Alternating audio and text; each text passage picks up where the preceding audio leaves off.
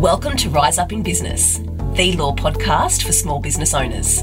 I'm your host, Tracy Milacrane. I'm a business lawyer, an entrepreneur, and very much a realist. Rise Up in Business is designed to share with small business owners important legal information and some clever tips and tricks in short and sharp episodes, no legal jargon. With this podcast, I want to empower small business owners to rise up and take control in their business.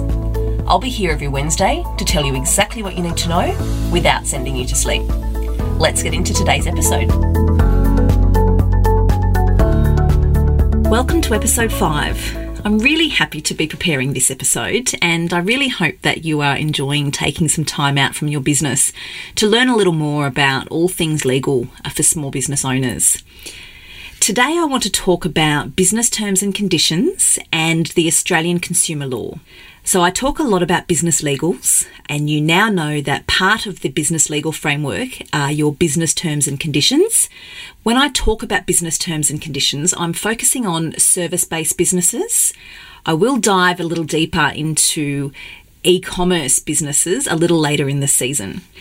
Today, in this episode, I want to talk in general terms about the Australian consumer law and who it applies to.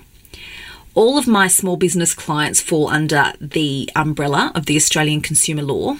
So, when I'm preparing this episode, I'm directing my comments to small business owners whose individual goods or services are valued at less than $40,000 per transaction and who engage in regular business. So, that is all of my clients. The Australian consumer law, in simple terms, is a set of legal rules that's been created to protect consumers. And when I say consumers, I mean clients, customers, whatever you might refer to your consumer as. For the purpose of this podcast, I'll just use the reference consumers, but that's clients and customers too. The consumer law applies to small businesses who sell goods or services to consumers within Australia. Small businesses, large businesses, new businesses, established businesses. It applies to all of us. So it contains standards that business owners need to comply with when they're selling goods or services to consumers. It really is that simple. It's a set of rules that govern things that we as business owners must do and, importantly, must not do. The main objectives of the consumer law can be summarised, I think, in three key points. One is wanting to uphold high standards for consumers. So this relates to things like fair contracts and avoiding misleading and deceptive conduct. Two, it wants to follow high standards for safety of products. And three, it wants to ensure that sales practices are appropriate. So, what does that mean for you as a small business owner? So, when you're dealing with consumers, you need to set out for consumers really clearly and in advance of them deciding to do business with you what your terms and conditions are. This is where your business legals come into play. This is where your business terms and conditions or your service agreement is critical because you need to set out certain things for your clients, for the consumer, before they decide to engage you. So that means that a line or two at the bottom of your first invoice or at the bottom of your quote is highly unlikely to comply with your obligations under the consumer law. I say highly unlikely because I can't see any circumstance where that's actually going to cut it, where that's going to be enough. I tell all of my clients that no, for several reasons, that's not appropriate. One of those reasons is because it's not going to meet your obligations under the consumer law. So, really vital to get that business T's and C's or your service agreement or your terms of trade spot on and right. The second thing this is going to mean for you as a small business owner is that your advertising has to be honest. Your pricing has to be clearly outlined. Again, ties back to your business service agreement or your business terms and conditions. As a small business owner, you need to follow through with consumer refunds or repairs or replacements.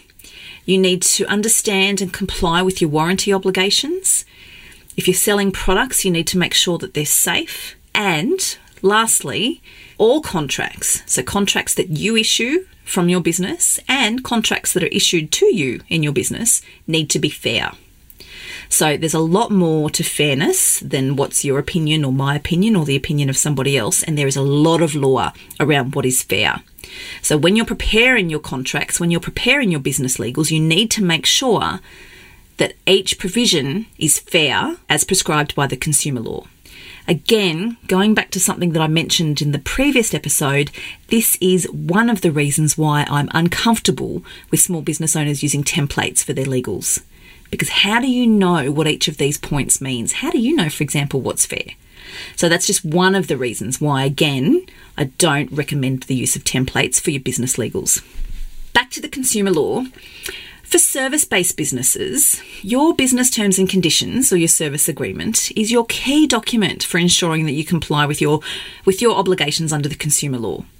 For e commerce businesses, your most critical documents are going to be your website terms and conditions, your privacy policy, your warranty policy and your guarantees, and your refunds and returns policy.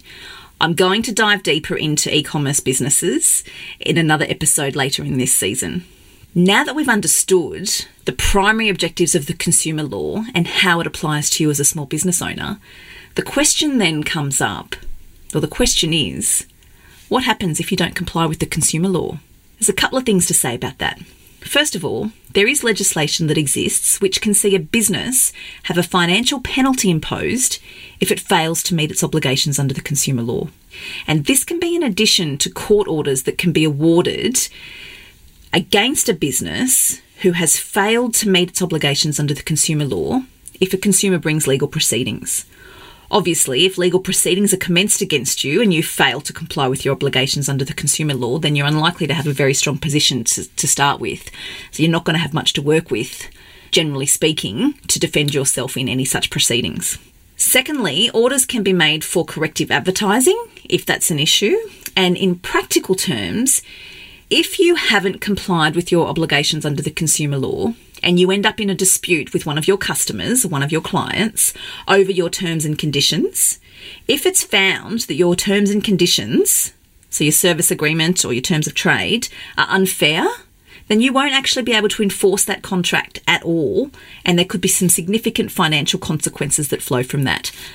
That's quite separate to the reputational damage that can occur. So, in terms of your business terms and conditions and ensuring that you comply with the consumer law, it's really important to remember that we don't know what we don't know, and that's okay. As small business owners, you are not expected to know everything. That's why you surround yourself with a team of experts who can advise you properly and who do know the ins and outs of things like this. And surrounding yourself with a team of experts that can do all those things to support you can be one of the wisest investments you make in your business. So, in a nutshell, if you're a small business owner, you will have obligations that you need to comply with under the consumer law. Understanding what they are is critical because there are consequences if you don't comply. I hope that's been of value. I hope that that's been clear. If there's any confusion that's arisen out of that, or if there's any questions whatsoever, please reach out. That's what I'm here for. Always happy to help. That's it for today's episode. Short and sharp, just like I promised. If you liked the episode, be sure to hit subscribe so you don't miss any new episodes, and I would be most grateful if you would leave a review on Apple Podcasts. As always, remember to keep your business legals in order with my Business Legal Strength Check. Grab your free copy by heading over to my website, tmsolicitor.com.au. I'll catch you next Wednesday. Thanks so much for listening.